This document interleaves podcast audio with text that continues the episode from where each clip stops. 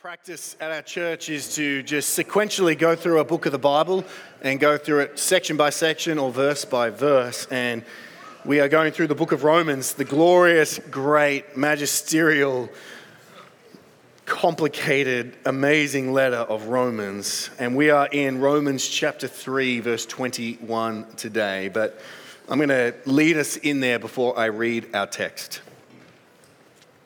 We saw last week uh, that Paul brings together his argument from Romans chapter 1, 18 through to Romans chapter 3, verse 20. And we saw in Romans 3 1 to 20 that he brings together this summary defense, this final appeal from the people that didn't want to believe the gospel of justification by faith. you know, Paul teaches that the righteousness is in Christ through faith, and then people reject that. They want some other way of getting there either through obedience to the law or through some external means like circumcision, being belonging of the people of Israel. But Paul dismisses those appeals and shows that they don't hold, they don't stand. He gives his concluding case about our state before God. I encourage you to read Romans 3 9 through 18 on your own. And it is a damning conclusion. Jew and Gentile, all under the power of sin. No one is righteous. No, not one. And he searches the human soul like a spiritual doctor and looks at the human spirituality and assesses our mind to see if there's any goodness in our mind, but actually, ultimately, no, there's no goodness there. Our, tongue, our mouth, what we say, is there any goodness, righteousness there? No. Our heart, our feet, every part of our life, once you compare it to God's holy standard, we fall short. And then Paul, in verse 19 to 20, gave the final verdict of the court, like as if this was a great prosecution case. And the verdict of the court was rendered guilty. Every human who's ever existed in all places, in all time, everywhere. Guilty in the sight of God. And Paul's intended effect of this entire section is summarized in 19 that we would be silent, that every mouth would be stopped. There'd be no, oh, but what about this I've been this type of person. I've been involved in this type of way. I'm a sincere, genuinely moralistic person. The point of this whole section is that every mouth would be stopped and the whole world would be silent. And that as a result, we would quake before this holy God so that He's not just trying to be negative, so that we would do the one thing that can actually save our souls. He wants us to be silent. He wants us to quake so that we will come before the mercy seat. We will come before the throne. We'll come before the judge, if you go back to that court analogy, and plead for mercy. That's the reason why Paul has been so negative for so long, so that every part of us has been removed. There's no way we can think we can approach God on our own terms. If you imagine salvation as climbing a ladder into heaven, what Paul has been doing is he lopped off one leg of the ladder and then tipped it over while you're on it. Or if you imagine the gap between you and God as a great, you know, there's a cliff on one side, a cliff on another, a great chasm in beneath, and we think there's a rope bridge, and we can walk along this rope bridge. And what Paul has been doing in Romans 3 and all the chapters before is he's been with a saw chopping off the ropes at either end so that we fall into this bottomless chasm, never to make it to the safety of the other side. And as we fall, there ought to be this sense of terror, this sense of, I don't make it. I can't get there. I'm falling. What am I going to do? How am I going to be saved? I need help. Perhaps you know this feeling. Perhaps you're here today and you're stricken by sin. And you know you need help. You need to feel, each one of us, at some point in our life, that gut wrench as we fall, so that verse 21 will actually make sense to us. The reason we are meant to feel this free fall and this condemnation is so that verse 21, when we get there, will be the best words, the most shocking, the most amazing truths in all of Scripture. Verse 21 and following, I should add. So let us turn to our text for this week. Last week we did 20 verses, this week just one. But for context, I'm going to read Romans chapter 3, 19 to 22. Now, we know that whatever the law says, it speaks to those who are under the law so that every mouth may be stopped and the whole world may be held accountable to God. For by works of the law, no human being will be justified in his sight. Since through the law comes knowledge of sin. But now, the righteousness of God has been manifested apart from the law. Although the law and the prophets bear witness to it, the righteousness of God through faith in Jesus Christ for all who believe. There is no distinction. Let us pray. Almighty God and Heavenly Father, I ask that you would bless the preaching and the reading of your holy word this morning. In Jesus' name, Amen. Of these verses, Martyn Lloyd-Jones, the great Welsh preacher, said this There are no more wonderful words in the whole of Scripture than just these two words. But now. There are no more wonderful words in the whole of Scripture. If you understand where we've been going, if you understand you're in the free fall, if you understand you're tipped off the ladder, no way to safety, no way to heaven, no way outside of God's wrath, then these words, just two, but now. We're going to spend our morning finding out just why that is the case. I have two points for us this morning. Point one, but now. Point two, although. Got really creative this week. And the hope is, is that by the end, we'll understand what the great Dr. Martyn Lloyd-Jones was saying as to why these two words are so amazing. So let's look at point number one but now. Let me read the verse again so it's simmering and marinating. But now, the righteousness of God has been manifested apart from the law. Although the law and the prophets bear witness to it, the righteousness of God through faith in Jesus Christ for all who believe. You see, verse 21 marked a turning point, a radical shift in Paul's argument.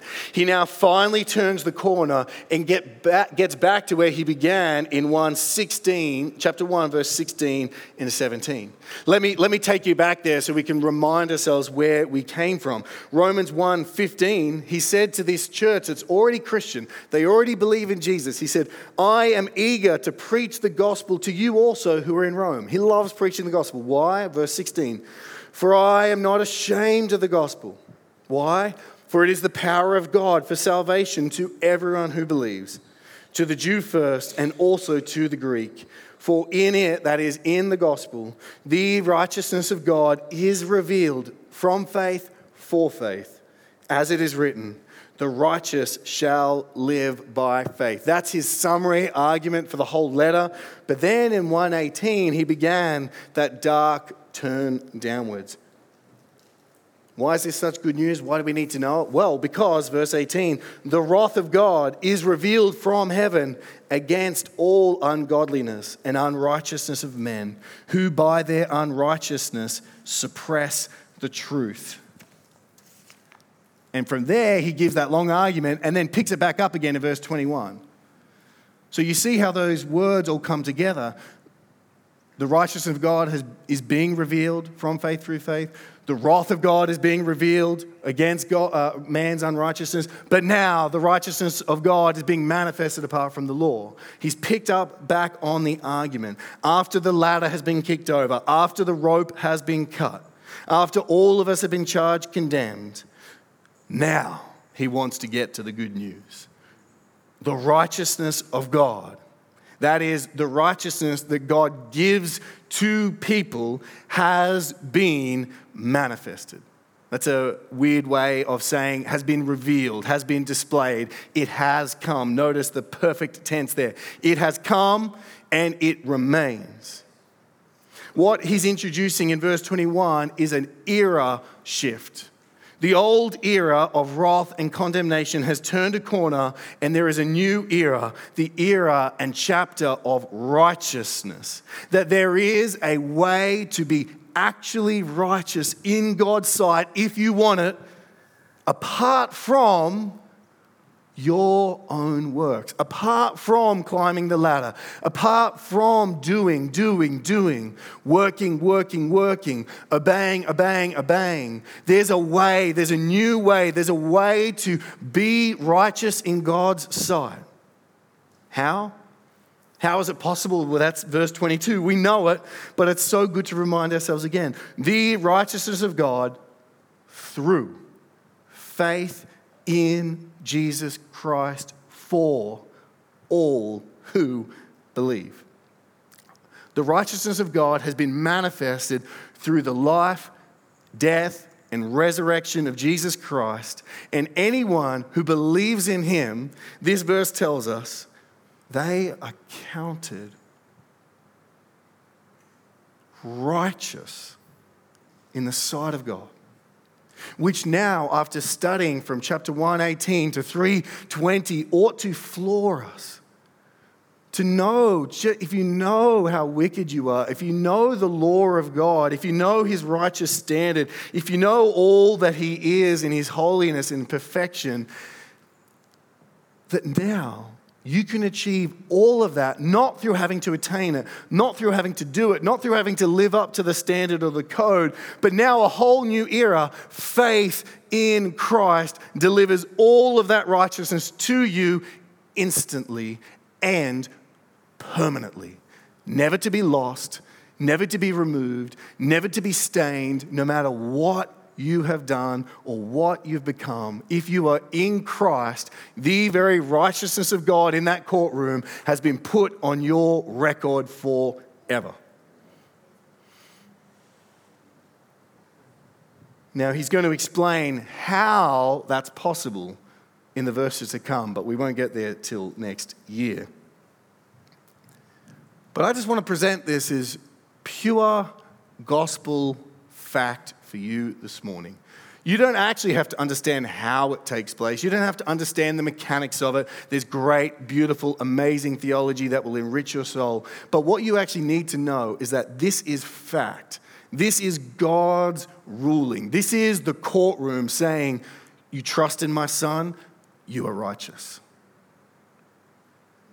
It's done never to be overturned, never to be appealed, no matter what Satan brings against you, no matter what accusation could come. If you have your faith in Jesus Christ, this verse is forever and permanent for you. How wonderful is this reality? The righteousness of God is yours through faith, faith in Jesus Christ for all who believe there is no distinction. It's not just for the Jews and the Gentiles don't get it. It's not just for the Gentiles and the Jews miss out. It's for all. It's for all. Do you believe in Jesus Christ this morning? Have you actually put all of your faith and only your faith in Jesus Christ? If you answer yes, then this is a happy, happy verse. This is true. On your best days, on your worst days, you're in Christ. You just like you just take this home. You're good. You're good to go. You just you're dismissed. You're righteous in God's sight. Nothing, like nothing on earth that ever happens to you between that moment of first faith until final breath will affect your eternal standing. We think life is long. We think our stories and our life matters, but re- like life is so short. Our story is, you know, meaningful in God, but realistically will all be forgotten in 100 years' time. Do you know your great grandparents' names? Do you even know where they live? Do you know anything about their story or their life? That'll be you in 100 years. But in a billion years, you'll be in heaven forever in God's presence. And not just like in the corner of heaven, where like the people who just barely scraped in got there. No, no you will be in the very presence of God just as righteous as his very son, with no shame, with no reason to hide, with nothing to feel embarrassed about, because you'll be resplendent and gloriously clothed in his very righteous garment. That's what's on offer in this verse. That's why Mr. Lloyd Jones said, But now are the most wondrous verses so Paul has launched this turning point, and it's glorious, is it not? But I don't want us to press on too quickly because this verse has more for us. Paul has been carefully constructing each part of his argument, and there's a crucial element still in this but now section, this first point I want us to understand, so that we rightly understand this gospel that I've been preaching. Look at verse 21 again.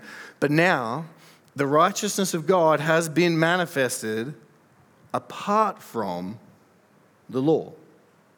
It's very crucial because of our human nature that we make this distinction between law and gospel. This is of vital importance for our life, for our joy, for our godliness, and our eternal security. Blending, mixing, or confusing the two elements of law and gospel is a stumbling block that Paul desperately wants us to avoid. You see, Romans 1 18 to 320 is all law and no gospel. There's no gospel in there. It's all what you must do, what you must do, how far you have fallen short, way, the way you haven't completed what God has. It's all command, it's all demand it's all about what you must do rather than what has been done. It's all about the demands of God, not his deliverance. It revealed our sin but did not remedy it. It convicted us as guilty but did not remove the guilt. So Romans 1:18 to 320 is all law and no gospel. And Paul uses the law in that context, these commands and demands, as we've seen, the first use of the law is it's like a mirror. So that we see our sin, we see our need for Christ. And the perennial trap of all humans and even of Christians is to begin to confuse the law and the gospel so that we start to blend them to be one and the same. And we start to think that we're saved through Christ and we've got to do all these things as well. Or that we're saved through Christ plus our attendance at church or our connection or our baptism or our gifting or our innocentness. And we, we start to bring in, and we're like, well, I'm saved because I've done these things too. And we start to confuse law and gospel. So, how do we help to not make the distinction so that we realize that the righteousness of God really has been manifested apart from law? It's manifested completely outside of what we're called to do. It's all done by Jesus Christ. It's a complete, he's a complete package, and we receive him.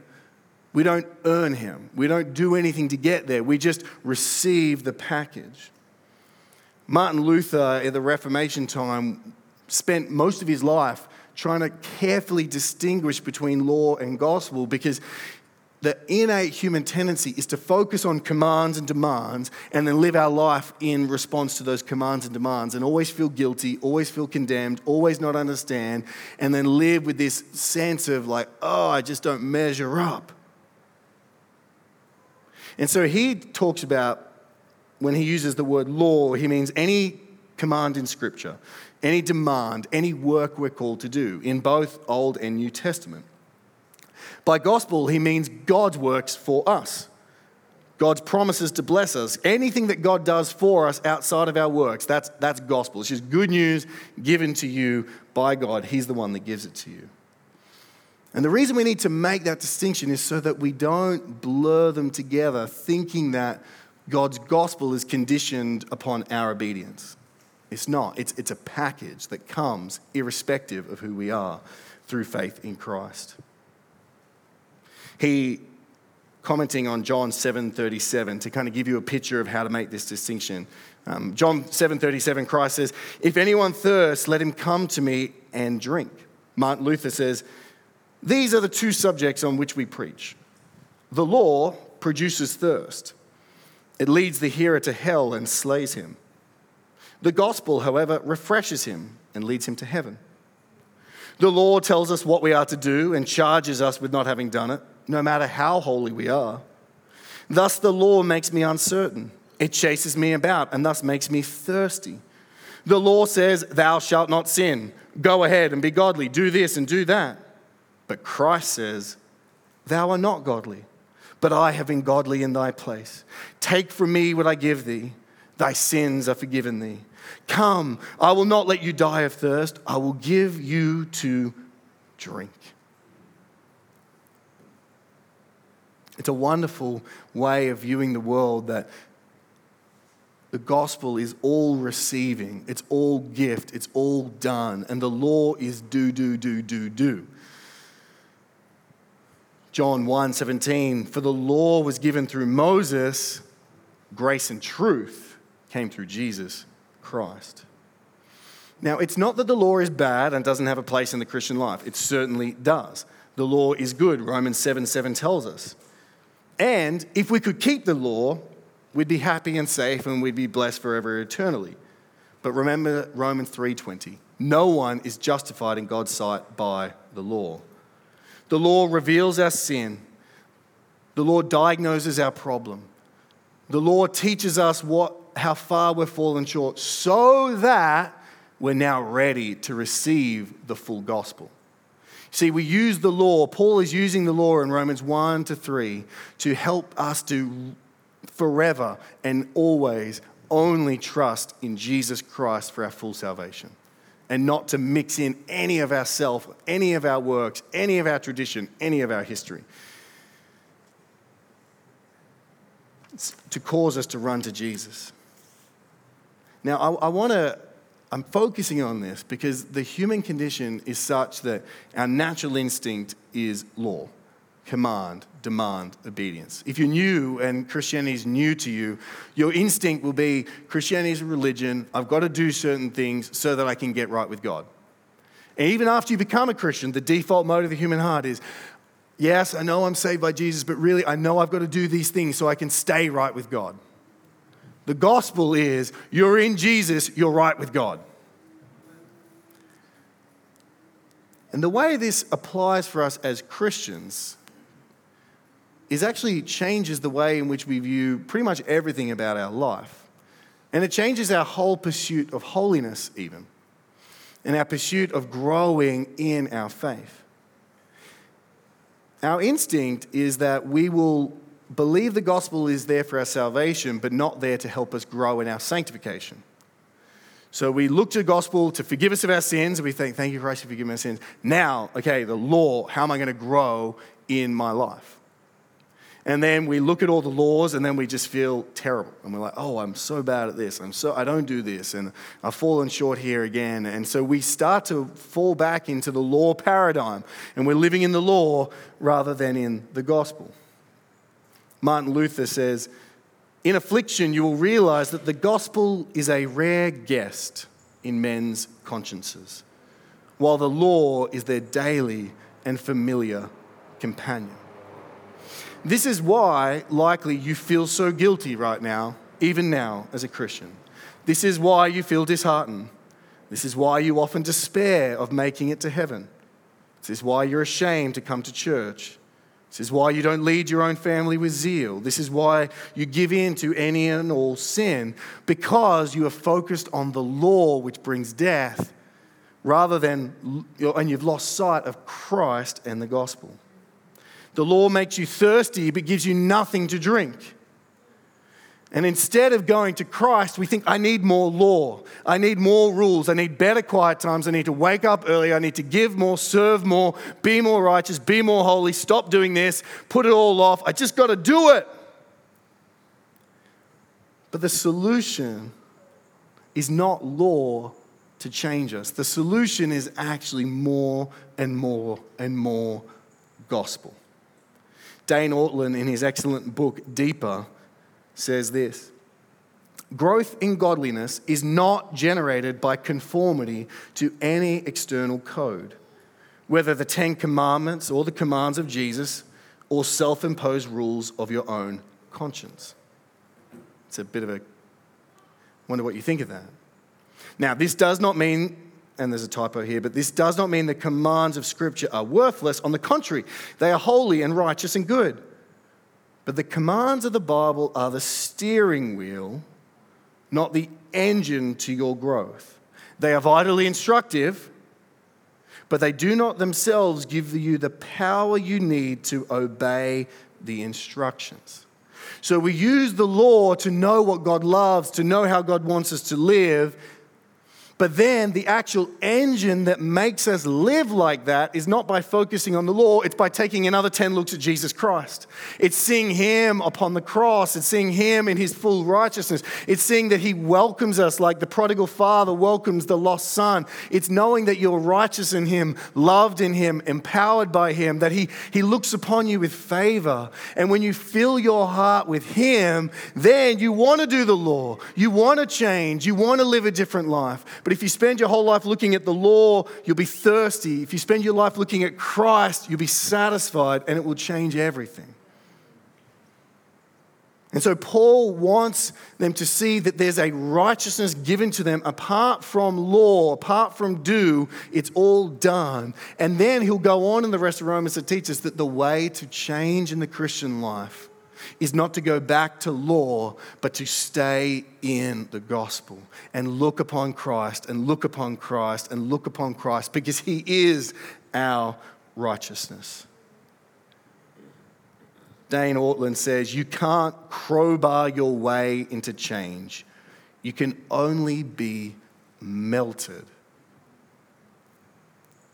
you can't crowbar your way into change. You can for a time, right? You know it. Get up, set habits, and uh, all those things are helpful. But ultimately, unless you melt your heart with the loveliness of Christ and his assurance of forgiveness that he offers, that he actually just likes you, that he chose you before you began, uh, the world began, that he's on your team and you're on his, and it's a sweet fellowship, unless you're melted by the love of Christ, You'll just be thirsty and condemned by the law. You need the hot gospel of Romans 3:21 to melt your soul so that you want to live a new life for Christ. That's why Martyn Lloyd-Jones said the but now is such good news because it frees you from all the command and demand and the condemnation and the guilt that leads you away from Christ and instead it leads you to him which actually changes everything. But now, the righteousness of God has been manifested apart from the law. But there is a second part to the verse. Although the law and the prophets bear witness to it. So we've looked at how there's a difference, there's a turning point, there's a but now. But I want to look at the second half of the verse, which looks at the although. And that's point number two, although. Paul wants to help us see that this is not like an invention, this is not brand new. It's a but now, but it's actually always been the case. And he wants the Jewish people in Rome and, and all of us now to see that actually this righteousness that is through faith in Jesus Christ, the great doctrine of justification by faith alone, is the one plan of God and has always been the one plan. It's there in the law, It's there in the prophets. And so we don't have time this morning. I wrote a whole like biblical theology going from Genesis all the way through to the Christmas story, showing how it's always been like that. Then I had to just put it in another document because we don't have time. But, but I'm going to look at just two places in, in Romans where Paul shows us that justification by faith, that righteousness is through faith in God, has always been the plan. So if you look at Romans chapter 4, verse 3. So flick over, you'll see. Once he kind of explains the gospel, he then goes back and shows how this has always been the plan. Look at Romans 4 3, and he turns to the story of Abraham, and then he's going to turn to the story of David. For what does the scripture say? Abraham believed God, and it was counted to him as righteousness.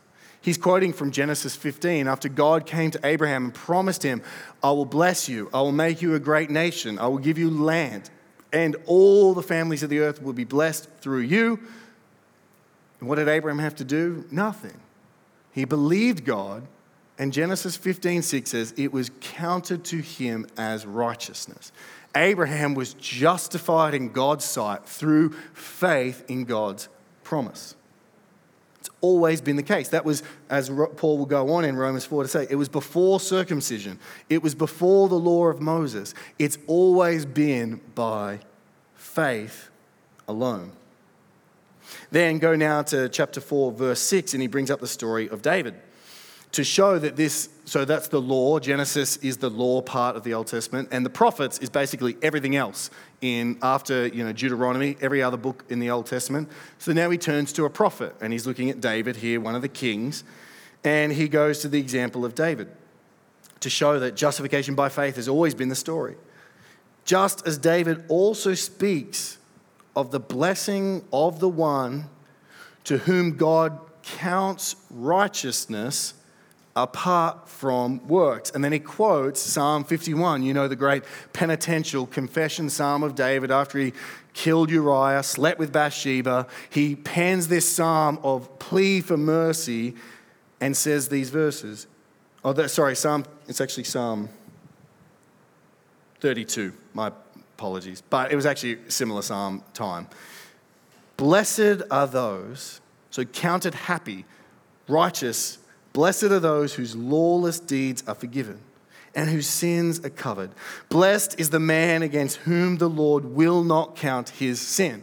Very clearly, that verse is saying that you will be blessed apart from your works. Your works is your sin. Your sin deserves death and condemnation, and you should have been killed for it. And now he's saying there's a blessing for someone who can be counted righteous apart from their works. How? Only through faith in God. And so Paul wants us to see that this has always been the case. For any human before Christ or any human after Christ, everyone is only ever saved by faith in God. For Abraham and David, they didn't know who Christ was, but they believed that somehow God was able to count someone righteous even though they were not righteous themselves. But now the righteousness of God has been manifested apart from the law. Although the law and the prophets bear witness to it, the righteousness of God through faith in Jesus Christ. Now, what's been planned comes together. What was in shadow has become reality. The way that God overlooked David's sin was not because he just turned a blind eye like Allah does in Islam, but because he punished Jesus on the cross for David's sin. The way God can overlook Abraham's pagan idolatry for all of his life until God appeared to him is not because he turns a blind eye and gives him a new chapter and a new leaf. It's because he punished Abraham's sin in Jesus Christ thousands of years later. And therefore, God is just and the justifier of the one who has faith in Christ. From Genesis, we have waited for a new Adam who would protect his people from sin, a serpent crusher. We've waited for a king in the line of David who will reign forever and ever. We've waited for a prophet like Moses who will obey the law perfectly. We've waited for a priest like Aaron who will actually mediate for God's people and finally take away all their sins. And Galatians 4 says, But when the fullness of time had come, God sent forth his son, born of a woman, born under the law, to redeem those who are under the law. But now, the righteousness of God has been manifested apart from the law, although the law and the prophets bear witness to it. The righteousness of God through faith in Jesus Christ for all who believe. Amen. But now, although, it's not a new plan. It all comes together in Christ. I think when we see the picture all together, it ought to slowly come down from our mind into our heart and into our soul, so that we will say with Martyn Lloyd-Jones, there are no more wonderful words in the whole of Scripture than just these two words, but now.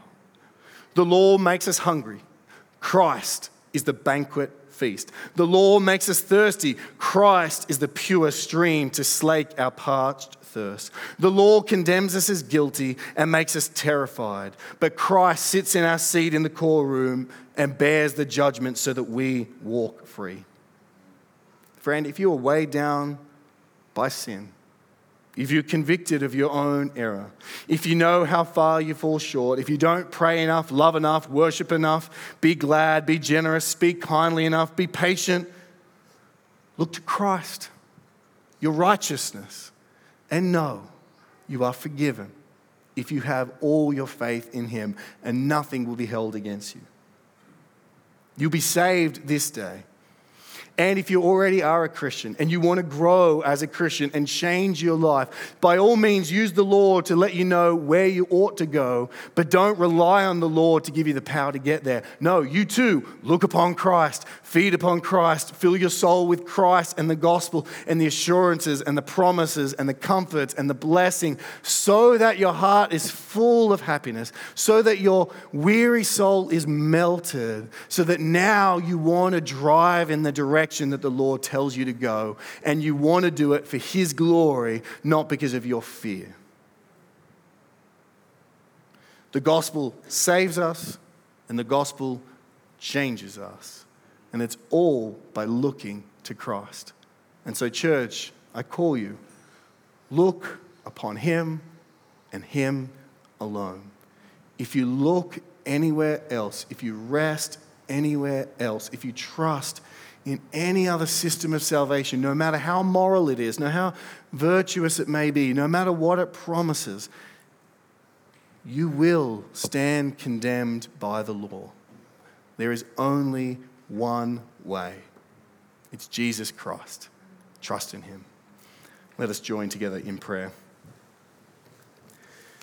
Lord, I pray and ask that you would fill our hearts with constant knowledge and visions of your Son, Jesus, and the promises of the gospel.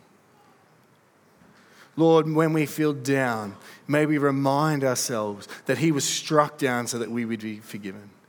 When we feel guilty, would we be reminded that He was forsaken so that we will not be condemned?